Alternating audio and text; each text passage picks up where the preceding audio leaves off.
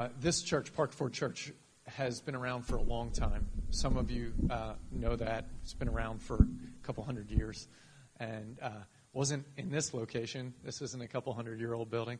But uh, this congregation has a legacy to it. Of course, the kingdom of God, the New Testament church, has a legacy that goes back a couple thousand years. And of course, long before that, all the way um, through the Old Testament as well. Um, but uh, this local congregation, as far as as long as I can remember, and I was raised in this congregation, it was a praying church, church that uh, uh, believed in the power of prayer, believed in God moving, and that when uh, there were things that were in front of us, it wasn't our job just to figure out how to get it done. It was our job to go to the Lord and to ask Him what it is that He wanted to do. And I remember as a kid, I have all sorts of memories of prayer meetings, of uh, you know, little pockets of prayer all throughout the church where people would be praying and then gathering together and having prayer time together and all of that. And uh, when Josh and I came here seven years ago to walk this church through a replanting process, uh, we would ask each other all the time, like, what is, what are we shooting for here? And we were looking for uh, pictures. You know, you always kind of want to look for pictures of what is the kind of thing that God's calling us to? And one of the places that um, we look to as a, as a model for the kind of ministry that, that we believe the scriptures talked about and made sense in our day and age was Brooklyn Tabernacle up in uh, Brooklyn, in New York. And if you've ever read, read, the book Fresh Wind, Fresh Fire, I know many of you have, there's the, all these stories about the people who just pray, and when they pray, God moves. And so um, at the same time that we were kicking off the replant here, we were starting Netzer and bringing pastors together. And we really wanted the pastor of Brooklyn Tabernacle to come down and teach uh, us all a little bit about his experience in being a praying church and seeking the Lord that way. And so Josh and I regularly would go up on Tuesday nights up to Brooklyn to their prayer meeting. Their prayer meeting's awesome. And I was saying at first service, um, they, if you haven't been to a Tuesday night prayer meeting at Brooklyn Tabernacle, you have to put it on your bucket list. For a lot of people in first service, that bucket list needs to happen quicker than many here. So I'm gonna I'm gonna tell you that in this service you need to. Sorry, Dave, my bad. So, so what I'm going to say is, instead of putting it on your bucket list, you guys have to put it on your five-year plan or something. You know, like you got to put it on your goals. You can't wait, put it on a bucket list. For some of you, it'll just stay there for a long time. So you got to get up there. Tuesday nights, it's awesome. If you show up like a half hour early, you're late because there's already people in there worshiping the Lord, praising long before the service starts. They're hungry for God. And there's, and there's just such a sense of, of, uh, of people gathered in prayer before the Lord. It's a holy, holy uh, moment when they gather together for prayer. So we would go up there just to be refreshed. We would do this historically anyway. I would go up there. Um, but uh, we went up this one Tuesday, and I was with Randy Mullins, you know, Randy from Abundant Bible Life, um, Abundant Life Bible Church. And, uh, and so it was Randy and I and Josh, and I, I think someone else was with us. And we were on our way up, and it was in the car on the way up. And I just prayed and I said, Lord, let me run into Pastor Cymbala so that I can ask him to come speak at Netzer. So we get up there and we go through the whole service, and it was an awesome service. And uh, at the end of the service, we hadn't interacted with him. We hadn't run into him at all or anything. And there was a whole line of people who were trying to talk to him because, I mean, they have thousands of people show up for their prayer service on Tuesday nights, you know. And so it was very difficult to get in touch with them. So we just, we went home. We were headed home.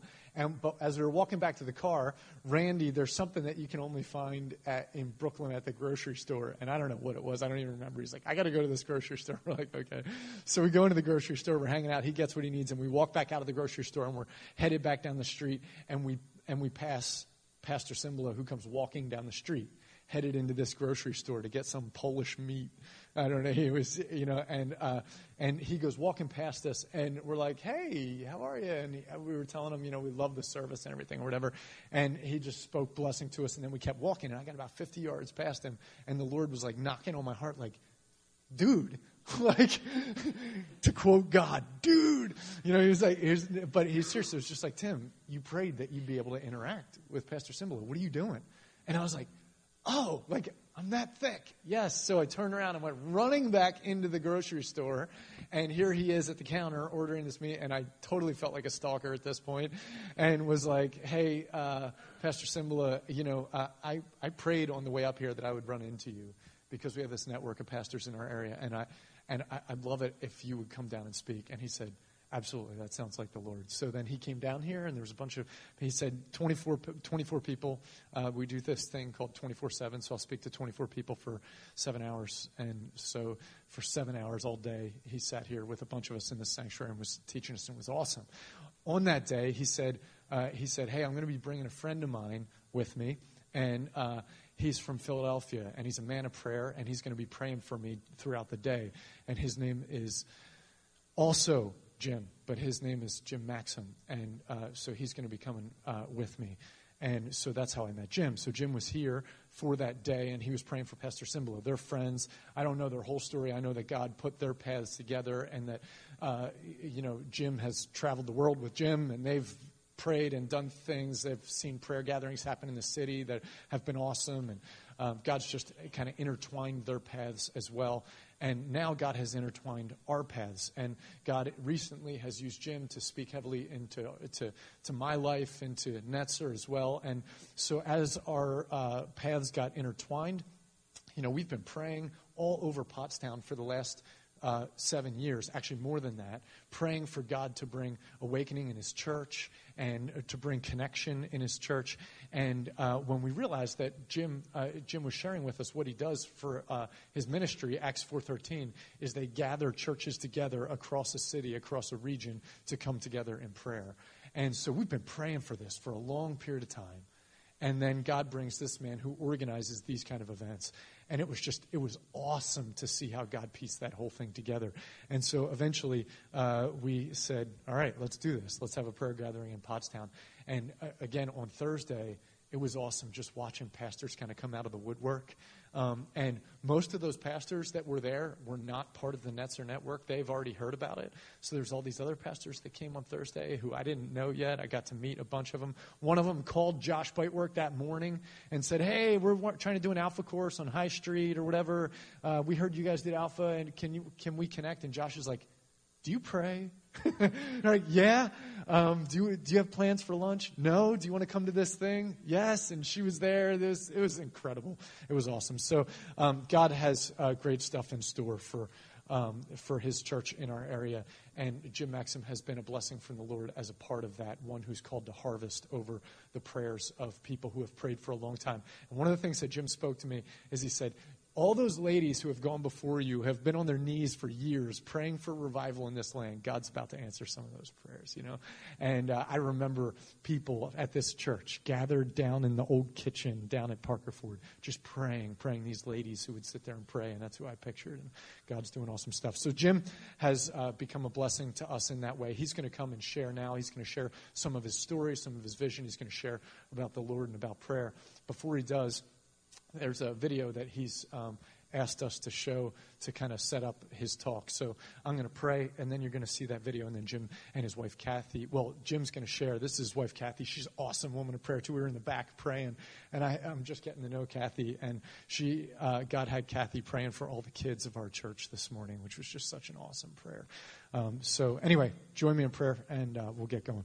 Father God, we thank you and praise you. We give you honor and glory right now. We just ask that everything that you have in store for us, that what you want to communicate, you would communicate clearly. We ask that Holy Spirit, you would keep our hearts fertile and soft. You would keep our, our ears in tune, that you would uh, breathe through Jim, and you would speak clearly, that the Word of God would be alive and active, sharper than a double edged sword, and that it would divide between our soul and our spirit, our joint and our marrow, and it would set out and accomplish everything that it set out to accomplish. We know it won't return void. So, God, speak your word in the name of Jesus. Amen.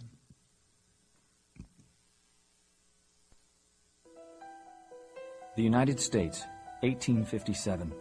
Slavery, rebellion, rumors of war.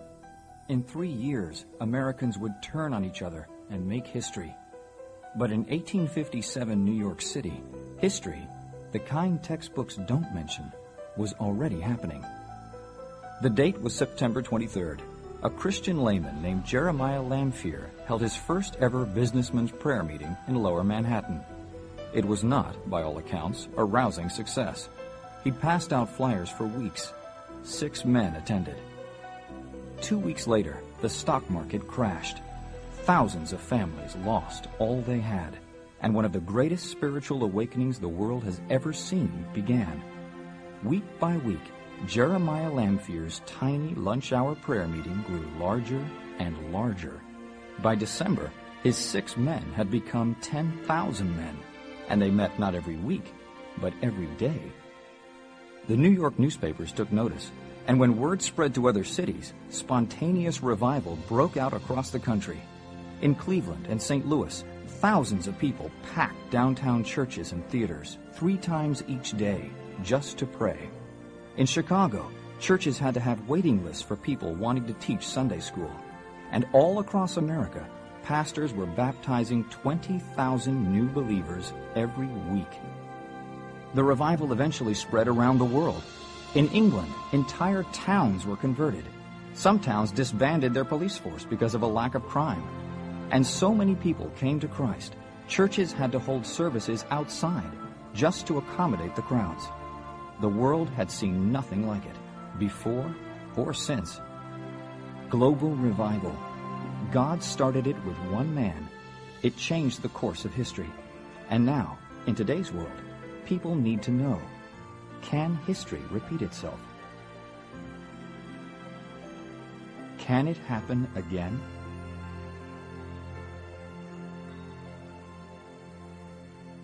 Father, in the name of Jesus, we thank you for today. And Father, we thank you for the privilege and the joy to come before you and to enter the very holy of holies, God, as we avail ourselves to you. Father, we worship you and to praise you. God Almighty, we invite you to come, Lord. Come with all of your strength and might. Father, fall fresh upon your people in this room here today. Almighty God, may we not leave here the way we came. Father, in the name of Jesus, God, please Please, God, allow us to sense your presence. Father, we yield to you right now in the name of Jesus. Father, we yield to you, and God, we give you, God, we just ask you to come. We give you our hearts, Lord. Move in us, Father, any way that you want. God, speak through us, Lord, and give us the words, Father, the unction from on high. Father, in the name of Jesus Christ, bless this church, Almighty God. Bless Tim and Josh and their wives and children. Bless the staff, God. May they send such an unction, Lord. May they know, God, that something happened in the heavenlies in this place today. Father, in the name of Jesus Christ, Almighty God, we worship you and praise you. Send this revival, O God. Father, send it, God. Show us, Lord. Show us how to pray, O God. Show us how to spend time with you, Lord. Father, show us just what our, what our authority is. Show us, God, what our privilege is. Father, in the name of Jesus Christ, God, I thank you for this time. In Jesus' precious name. Well, good morning, guys, girls. It's good to be here. Uh, my wife and I are thrilled uh, to be here. My wife is Kathy. We've been married 40 years this June. And uh, we have three sons, three daughter in laws, three grandchildren. And no, I don't belong in the first service. Tim made me wear a tie and a suit. I was going to wear jeans and a shirt. But it's great to be here. We're really excited uh, because we know that uh, through all the events that uh, God has led me to this man, um, it was really incredible how he would bring a man like Jim Cymbala, who's a brother in Christ, a servant of the Lord, but a worldwide speaker, a worldwide global uh, apostle, for, for, lack of a better word, I don't like using that word, a, a worldwide speaker of truth for Christ. Um, he'd bring him right here in this building. God's getting ready to do something here because of all of the prayers of the people over time. My wife looked at me one day a few months ago and she said, uh, she said, you know, Jimmy, she said, all those prayers that your mother prayed for you, they're still alive. And I said, yeah, I kind of knew that theologically, but I never really, it really hit home when she said that to me. All the prayers that my mother prayed for me, you're going to see why in a few seconds. That means so much. They're still alive. They're still working today. I want to read a verse to you um, that maybe, perhaps you haven't. Um, can I put my glasses on? I'm not going to put them on. I'll struggle with it. Maybe I will put them on. I'm going to read this verse, and and uh, this is very revealing. This is not a casual verse. Uh, it's going to be different from the first service. So hang on, Jerry or Emmett. Okay, uh, it's Ephesians 3, chapter 10. Let me read this to you. If you have your Bible, go to it. Ephesians 3, chapter 10. In fact, let's back up of. Uh, let's back up to uh, verse 8. 3 8. Yeah, take your time, get there, because it's really important. We've got a nice, nice crowd here today, and we're going to be a few minutes, but let's, let's take a look at this verse. Because of all the songs, you know, we started out in the first service with Proverbs 16, 3 and 9, that um, commit your works unto the Lord, and your plans will be established, for the mind of man plans his steps. And um, then we sang those songs in the second service here about God, open up our eyes. God, show us. God, reveal to us. Please, God, lift up the covers for us. Will you do that for me, God? All those songs were beautiful. And, and so God's got an order of the service here. So let's start in verse 8 and, and really let the Holy Spirit speak to you. To me, Apostle Paul, to me, though, I am the very least of all the saints. This grace was given to preach to the Gentiles the unsearchable riches of Christ and to bring to light for everyone what is the plan of the mystery, and to bring to light for everyone what is the plan of the mystery hidden for the ages to God who created all things. And then here it is. So that through everybody sitting in this room today, so that through the church, the manifold wisdom of God might now be made known to the rulers and authorities in the heavenly places. What?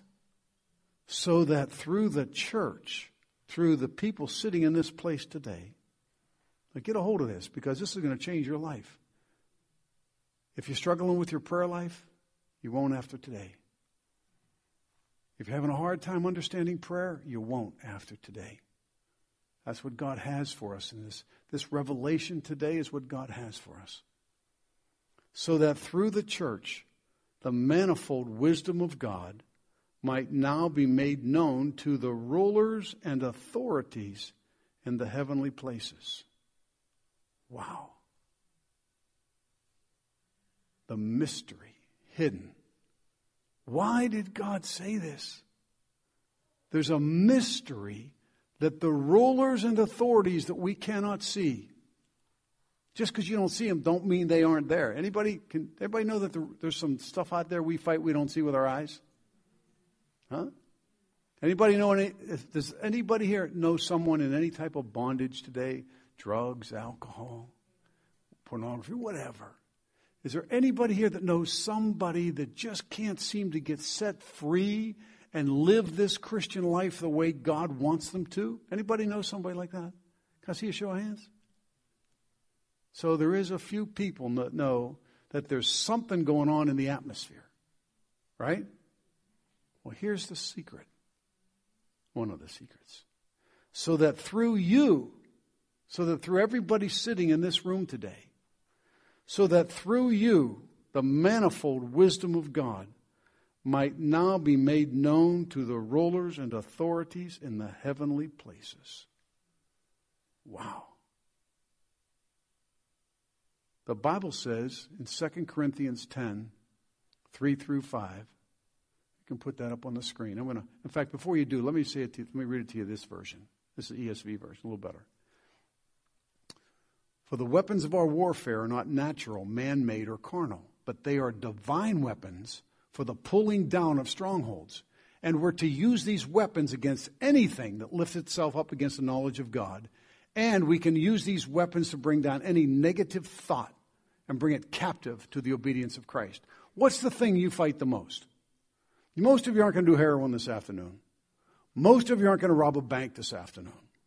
Okay? Most of you aren't going to do something crazy this afternoon. But I'll bet there's a negative thought you might think this afternoon. I'll bet there's something that's going to come against your mind this afternoon. Okay? so that through the church the manifold wisdom of God might now be made known to the rulers and authorities in heavenly places. We wrestle not against flesh and blood, Ephesians 6. We wrestle not against flesh and blood, but against principalities, against powers, against wicked spirits in high places. Because of that, put on the whole armor of God, so that you may be able to withstand in the evil day, and having done all, stand. Take the helmet of salvation, the breastplate of righteousness. Have your feet shod with the preparation of the gospel of peace.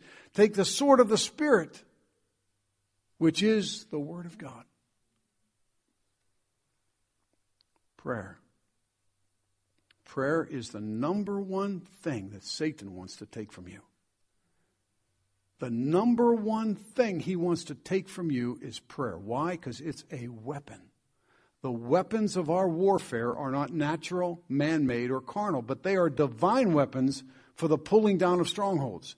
And we're to use these weapons against anything lifted up against the knowledge of God. And we can bring every negative thought captive to the obedience of Christ. If I spent 10 minutes with each of you privately today, say, talk to me. Tell me what's the number one prayer request you have. What is it? And if we could go into a room for a second and you and my wife would be with me, and you would look in our eyes, and you would say, Jim and Kathy, would you pray for this? We'd say, okay. Why do you want us to? Because I believe God answers prayer. Okay, let's pray. Let's pray. What was the number one thing? What's the first thing God did when the blood sacrifice was accepted on the cross? The first thing that happened in the heavenlies was this. Was this. He tore the veil from top to bottom and he opened it up. And he said, Whosoever will, come. Come into my presence with all manner of boldness. 1 John 5, this is the confidence we have in God, that if we ask God anything according to his will, we know that he hears us. And if he hears us, we know we have the petitions that we asked of him. The veil was separated from top to bottom. He said, If my people who are called by my name would humble themselves and pray and turn from their wicked ways and seek my face, that I would hear from heaven and I would heal their land. It's his promise. On May the 8th, 7 o'clock, Sunnybrook Ballroom, hundreds and hundreds of Christians from all over the area because of these people, Jen and Tim, Shelby, and Josh and the staff here, the people here, the, the older folks here that have been praying and weeping before God for years. Because of that, God has said, it's time. It's time. I'm coming. I'm coming. Why? So that the church, so that through the church, the manifold wisdom of God might now be made known to the rulers and authorities. Why do we have church? One of the reasons is to equip you. One of the reasons is to allow you to be ministered to by the power of the Holy Spirit, that the anointing of the Holy Spirit, the equipping of the Holy Spirit would rest so mightily upon you that when you go to work, you'd feel this. Not this. Not arrogantly, but humbly. Knowing that your Father in heaven has given you the permission to come into his presence with all manner of boldness, that we would use the weapons of our warfare. My grandson James, seven years old, when he comes to my home, one of the things he likes to do the most is I, I'm a former Marine and I have a Ka-Bar knife there, and he, Pap, Pap, can I see your knife? Sure, James. And my daughter-in-law is looking at me like, here we go. He's going to get cut. I know it. So he goes up, I come on, I go in my room. It's up in my armor, and I pull it down, and it's in the sheath. My wife's looking at me like, you're nuts. One of these kids play with these knives. But it's, it's a weapon. He, he's seven years old. He's a kid. He sees this knife. Pap, Pap, can I take it out of there? I said, if you sit down, you can take it out of there. And I'll, I'll be there right with you. you. Take it out. Here, I'll hand it to you. You can play with it. But it's a weapon, and it would hurt him. And I was taught how to use that weapon. The weapons of our warfare are not natural, man made, or carnal but they are divine weapons for the pulling down of strongholds. I had a mother, eight children, alcoholic husband. Five out of eight of us became alcoholics. At the age of 18, I laid in a pool of my own blood, had over 300 stitches in my face, I had five tubes in my body feeding me and draining me intravenously. My jawbone came through my skin there. It was busted and wired shut, compound fracture. They didn't know if I'd ever see again out of my left eye because the amount of glass that had gone in my eye. I have a cut across the top of my skull. Very deep. They thought I was going to have brain damage. And my wife, every now and then, thinks I have a relapse. Sometimes I do, I think. I'm 31 in this service. The first service, I was 62. I cut it in half. Is that all right? but I laid in the pool of my own blood. Never read the Bible, never been to church, never heard about wicked spirits in high places, never heard about the weapons of our warfare aren't natural, man made, or carnal, but divine weapons. Never heard about any of that stuff. Started hardcore drugs at 15, a little bit of jail, all that stuff. Ran with some pretty tough guys. Now I'm in a state where I'm just wasted. Satan's laughing. Because when you're playing around with that stuff, it's not if, it's just when. They called my mother. Mrs. Max, my son's been in an accident. Come down to the hospital. And she said, Well, can I come down in the morning? They said, Because this was nothing new for her. They said, No, ma'am, you don't understand. You have to come tonight. You need to come now. She came down to the hospital. She saw me in the emergency room. Couldn't find a plastic surgeon at 2 o'clock in the morning. What happened was I was so drunk, a friend drove me home, gave me the keys to the car, said, I'll see you in the morning. Left. I got back in my car and went out for more. It was, it was about midnight. I figured I had a couple more hours to drink. If I could walk, if I could talk, that meant I could drink. Because when you're an alcoholic, you don't drink just to drink. You drink to get totally obliterated. When there's something inside of you driving you, a stronghold that has control of you, you're not, you're not controlling it. I don't care who you are. You can't, I couldn't have one drink. It Wasn't going to happen. Maybe you can. Just be careful. And I got back in my car and went out for some more. I had an old eight track tape player in my glove box. I leaned over to change the tape. One fell on the floor. As I bent over to pick it up, I passed out. I was so drunk. I came to for a brief second. A car was coming at me, and I passed out again. They tell me my car went up an embankment, came down to a telephone pole, and I flew through the passenger side of the windshield. After my face and head went through the glass, my shoulders hit the glass. The weight of my body dragged me back in the car, lacerating my face like a meat grinder, like a bunch of razor blades. Cops told me when they went in the car to uh, put his foot in the car to brace to pick me up, the blood came up over top of his shoe. Got me to the hospital, and as they were pulling me out of the car, the cops told me later that they said, Forget it, he's dead. They said, I looked at him and said, No, I'm still with you. They got me in the emergency room. Now my mother's there interns just pulling shards of glass out of my face. Blood's flying everywhere. I said, Mrs. Maxim, we just don't know. Cutting of his skull is very deep, lacerations. We don't know if he's going to see again out of his left eye. Tremendous amounts of glass. He's fallen into a coma. We'll know when he comes out. Surgeon will be here tomorrow. Interns just sewing him up. There's nothing we can do. She said she got back into her car. And as a young girl, my mother gave her life to Christ, fell away, married my father, through a lot of dysfunction, home being repossessed, eight kids, alcoholic husband. She had rededicated her life to Christ. When she did that, her world changed. She came back to this. She used to pray for us. We'd hear her in the room praying for us because she knew that the weapons of her warfare, her warfare weren't natural, man-made, or carnal, but they were divine weapons so it could pull down strongholds. A divine weapon is something you can't see, right? Against a stronghold, a demonic stronghold, you can't see that either, right? But I can use this divine weapon over this demonic stronghold to bring it down. Isn't that what the word says? And that through the church, God would reveal the manifold wisdom, the, the mystery that's been hidden in the ages through the church to who? Who did he want to show it to? Let's read it. Who did he want to show it to? To make known to the rulers and authorities in heavenly places. That was over when God accepted the blood sacrifice of his son. Anybody that would accept Christ as their Savior had access to God the Father. They didn't. They never will. Satan will never again be allowed to feel the presence of God. His job in heaven was the number one biggie. He was the number one angel that used to lead praises to Christ.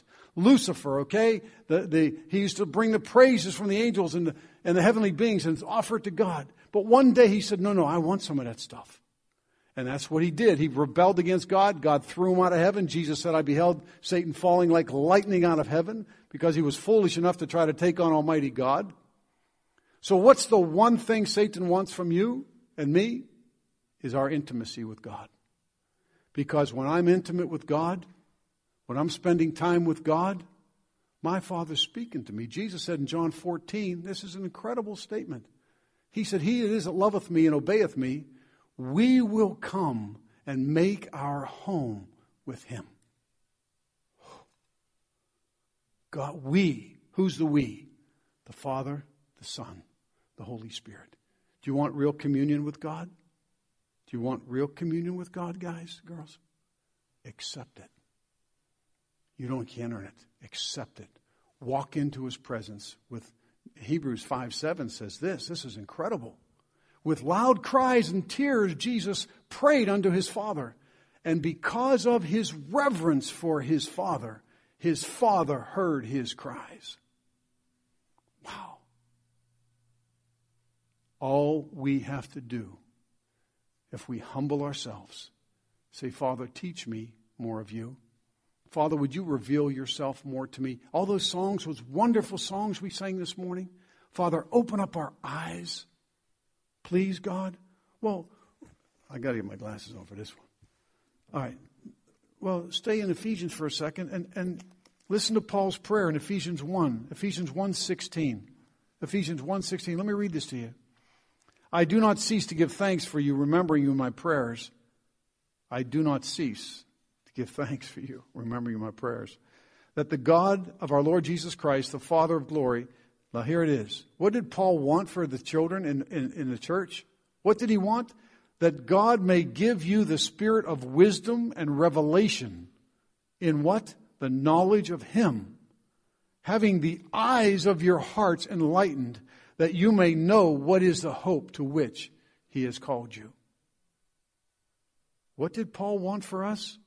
That he may give to you the spirit of wisdom and revelation in the knowledge of him, having the eyes of your heart enlightened, that you may know what is the hope to which he has.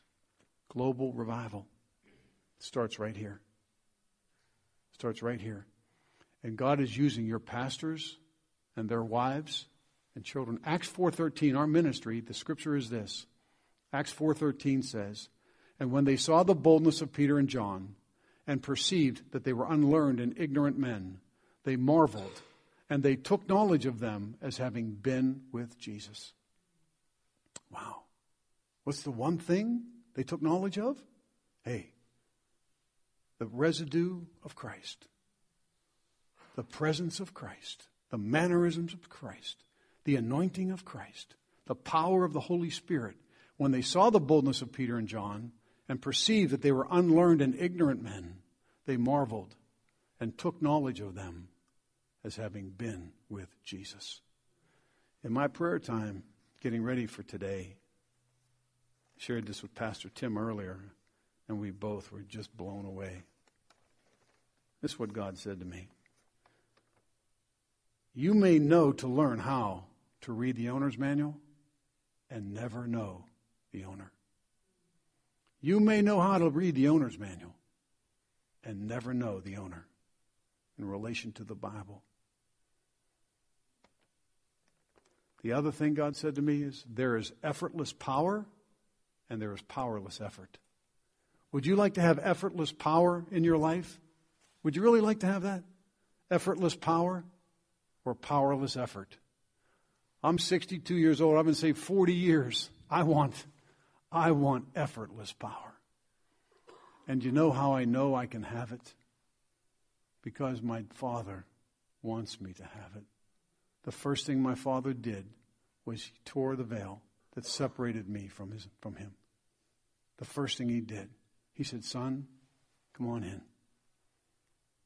Come on in, son. Enjoy me. If you will reverence me, if you will acknowledge me, if you will be not casual with God, if you will be humble with God, God will reveal to you things that will blow you away. A couple minutes, I'm going to close. Yes, I'm a, I'm a Christian who happens to be in business. Proverbs 8:12 in the King James says this. This is going to blow your away. Proverbs 8:12 in the King James says this. I wisdom dwell with prudence and find out knowledge of witty inventions. I wisdom dwell with prudence and find out knowledge of witty inventions. Let me read this to you. What does that have to do with you? Well, most of your work, like me, all right, outside of the church. Most of your work in the secular world, right? So how's, how's all this stuff, what does this stuff have to do with you? Oh, yeah, it's good for Pastor Tim and Jen and Shelby and Josh. They're, they're preachers, right? Huh. They're called to equip us. Their calling is to equip us and to share with us and teach us and, and prod us along and help us understand God. Our calling is to go into the world. When they saw the boldness of Peter and John and perceived they were unlearned and ignorant men, they marveled. They took knowledge of them as having been with Jesus. You know why I like to be successful in business? And I could have cared less about business. I, I, I quit my job. I moved out of the country. My wife and I went into evangelism, and it failed so bad. It failed. Well, I ran from business. Every time I got in it, God was blessing me. I didn't want it. I wanted to be what Tim's doing. I thought that was more important. I wanted that. I wanted to be here preaching on, on Sunday morning. God said, No, Jimmy. There's men and women that you're going to touch that, that Tim could never touch. Josh could never, Shelby and Jen, they couldn't reach.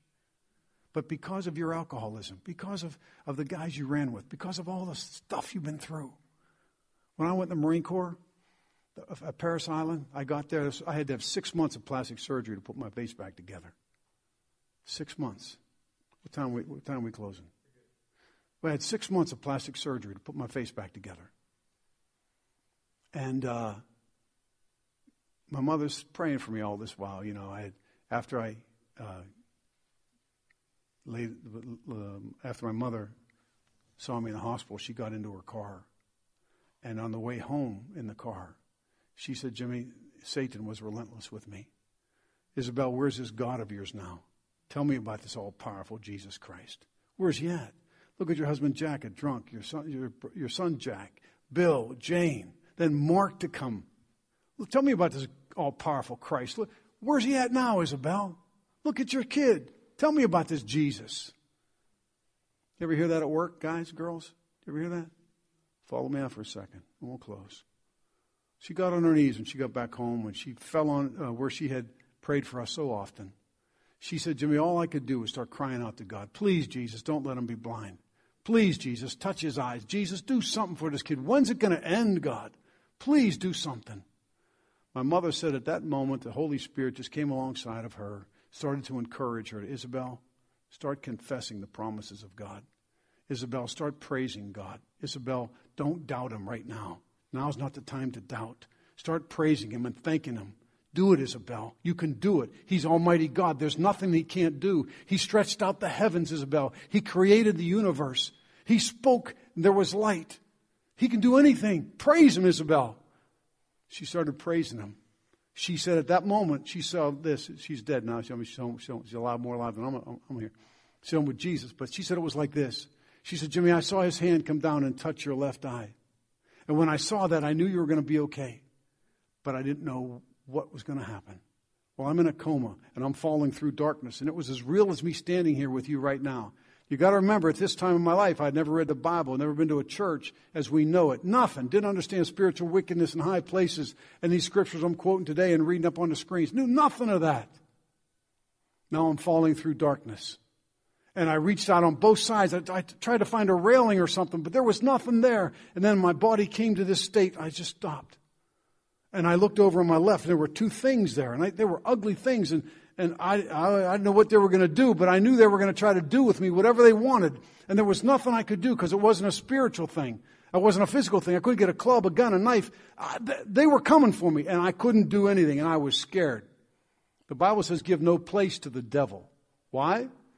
because of the rulers and authorities in dark places. We wrestle not against flesh and blood, but principalities, powers, wicked spirits in high places. Those were the demons that I allowed to live in me through drugs. And now I started hardcore drugs at 15 years of age. By the time I'm 18, I'm an alcoholic. They were my friends. I used to drive around with a quart of beer between my legs, and who knows what in the glove box, and I'd talk to the bottle. Come on, buddy, let's go. Let's have a good time tonight. I don't need anybody else. Just you and I. Let's go. 18 years of age. Now they had come to claim exactly what they owned me. But my mother's home praying for me. She knew her God. She knew that He could do anything. As I'm in this state, Jesus came to me on this side. Yeah, I saw Him. I can't describe him much. I don't want to get into that. It's not really the importance of the story. And the essence of the discussion was this Jimmy, he looked at me. He said, You've been playing around long enough. Do you want to continue? I had just gotten out of jail for minor stuff and prayed that prayer in jail. And, you know, I said, Jesus, what do I got to do? In other words, what must I do to be saved? I had no idea. I'm talking to, I'm talking to Jesus Christ. I knew, I, I, knew, I knew who he was, and they knew who he was. That's the interesting thing. They knew who he was because they stopped. And he said to me, Jimmy, you've been playing around long enough. Do you want to continue?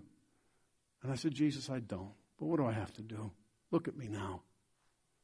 He said, Jim, if you'll recognize that you're a sinner, if you ask me to help you and cleanse you, I will, son. And I'll never leave you or forsake you. I'll be with you, Jim. I'll be your friend. I could understand that. I'll be your friend, Jim. I said, Jesus, please help me. Please forgive me. The moment I said that, those two things left. I woke up two days later in intensive care, head wrapped like a mummy from here to here. Just, I mean, it was literally the size of a basketball. And my mother and my friends my dad said the first words that I muttered through my broken jaw was, Mom, Jesus is here. Jesus is here. And it was because she interceded for me. It was because she took the authority that your pastors are trying to teach you about this prayer gathering in May, May the 8th. Why? Because they are the authorities in the land, the spiritual authorities. The pastors, God, God uses parachurch ministries like ours. Yeah, He'll use them. But the main church, the main, God's main plan is the church of Jesus Christ. It is the spiritual authorities that He sets up. And the pastors have decreed they're coming together to lead you into God's presence to pray so that in this region, the demonic forces, the strongholds, that, so that through the church, so that through the church, God would make known through the church to the principalities and powers that these are my kids and I'm going to hear their cry. These are my kids and I'm going to hear their cry. We have a God that answers prayer. And because my mother's prayed and, and, and, and believed her God, I'm here today. I'm here today. And the one thing that Satan wants to take from me is the one thing he wants to take from you. That is your intimacy with God. Your intimacy. Prayer. When we hear the word prayer, Satan has so reduced prayer to like, oh man, I got to pray. Hasn't he? Hasn't said prayer. I have prayer meeting. Why would I go to a prayer meeting? Because we don't understand it. It's the greatest privilege, the greatest force ever known to mankind. Let me close with this. You've been very blessed to be in a church that believes in prayer.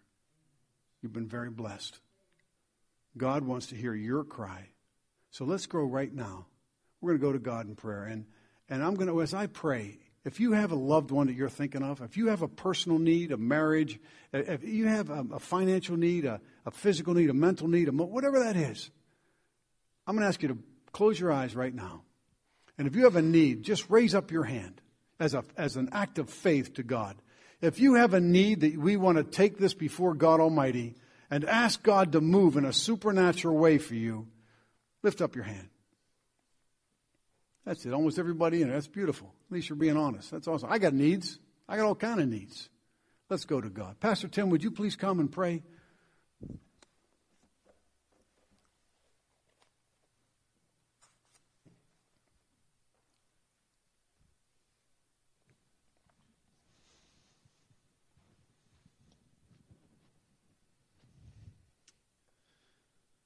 Father, we thank you for your welcome we walk into the throne room right now, I, I imagine that there is a, a capacity right now in the minds, in our minds and in our hearts to envision ourselves walking into your throne room right now. And so as we walk into your presence by the blood of the Lamb and by the word of our testimony, God, we realize that the veil is torn open and that we have direct access to the living God. And we come before you right now. For some of us, we all we can come with right now is our own selves. And we just say, we're a mess and we desperately need you, God. There's some of us who come carrying others on our back. And we're, we're we're wrapping our arms around those we know and we're carrying the, the burdens of them with us. And you tell us to carry one another's burdens. And that doesn't mean, we know that doesn't mean that we just try to effort for other people. It means that we labor in prayer. And so, God, we come into your presence right now. And I know that you, that you long to meet us in that place of prayer. And, you know, there's part of us that still wrestles, kind of like Jacob wrestled with you and there's part of us that still wrestles where we're trying to let go of our, our, our, our human, our flesh, all of that, that would want to solve everything on our own. And, and we still wrestle and we're tangled up in that. But we come into the throne room and we are reminded that our Father, our Dad, our caregiver, our Savior is God Almighty. And we stand in your presence right now and we bring to you our deepest needs. We bring to you our hearts and we bring to you our concerns, our cares, God. We bring to you those who are hurting around us, those who have needs that, that the doctors don't know what to do with, that our jobs don't pay enough to solve. God, the, the, the, the counselors can't quite take care of this problem that's deep inside my heart and my mind that can't be broken. Man, those relationships that are busted up and torn up and tangled and, and carrying all those burdens, God, we bring them to you right now and we know there is one great physician. There is one doctor. There is one healer. There is one God and Father of all, the Lord Jesus Christ. And so we come before you with our deepest needs, with our dark concerns, with our hidden sins, with the secrets that no one else knows. And we open them up, God. We open up those closets and say, God, turn the skeletons full, turn the closets full of skeletons into prayer closets right now, God. Cleanse them and wash them. Take out the skeletons and move us to a place of prayer. God, take out the needs that we thought were impossible and expose them to the light of Jesus. God, we ask that in this moment, God, you would continue to raise our faith. God, that this would not just be an individual faith. We are a church. And we come together because among us, God, is where you reveal the manifold wisdom. Among us is the mystery of God being revealed. And I, you know, I have some faith when I'm home around my bed, when I'm standing out of my boys' doors and I'm praying for them. But when we come together, we have an opportunity for an exponentially greater faith. And so, God, I ask that here at Parker Ford Church and all across our land, you would raise our faith, God. God, that the things that we know of in our head, we would begin to see in our mind's eyes, and that our imaginations would begin to take over. And the places where our, our reasoning, our, our, our logic has, has kept you at a distance and kept you locked in a theology, God, that now our, our faith, our imagination would awaken. And we would begin to see things and experience things and know things and be assured of things that before were distant because faith is the essence of things hoped for and the presence of things unseen. And so, God, we stand in faith together as a church and we declare that you are real and you are here and that we are not beyond your reach. And what happened 2,000 years ago when you awoke in your church and you put fire in your church is something that's still available today. And there are places in our world that move with the power of your spirit. And we don't want to stand outside of that, God. We don't want to play church. I don't have time for that, God. God, I ask that with my brothers and sisters here right now, that every thought, that every concern, that every care, we just put them in a collective pool among us. And we offer them up to you. And you have told us extremely clear extremely clearly, you have said, Do not be anxious about anything, but in everything, by prayer and supplication with thanksgiving, let your requests be made known unto God. And the peace of God, which passes all understanding, will guard your hearts and your minds in Christ Jesus. So cast your cares upon God, because God cares for you. Father, we thank you for your heart. You poured out your blood. You gave your son. You created us. You sustain us. You gave us each other. You brought Jim here today. You've started to bind your church together. We just stand in faith right now and cast our cares in front of you. Yes. Here they are. You're our dad. You want them. We're not going to play games. We're just giving them to you. Do your thing, God. Do your thing. We release it in the name of Jesus. If there is anybody who does not have a living dynamic relationship with Jesus, you need to have a living communication with God. If you're at that spot like Jim where, you know, you're kind of feeling like you're falling and you're just kind of wandering, and today's the day where you're like, I need to enter into a real relationship with In the name God. Jesus. Today's your moment. Like hmm. right now's your moment. This is the time where like hmm. living God is like, I want to embrace you. I want to bring you home and I want to set you free. Thank you. And I want to bring you into the destiny that I have for you. And so, so if you're here and that's true of you, if that's true of you, I need, I, I need you to respond to that. I don't need you to do anything publicly uh, in, a, in any weird way, but what I need you to do is I need you to raise your hand and look up at me Thank you, Jesus. if that is true of you, so I can meet with you afterwards. If that is true of you, I will meet with you afterwards and we will pray. If you need to give your life to Jesus, and if you haven't had that meeting, if you haven't had that connection, Praise you, Jesus. today, for all of us Praise you, Jesus.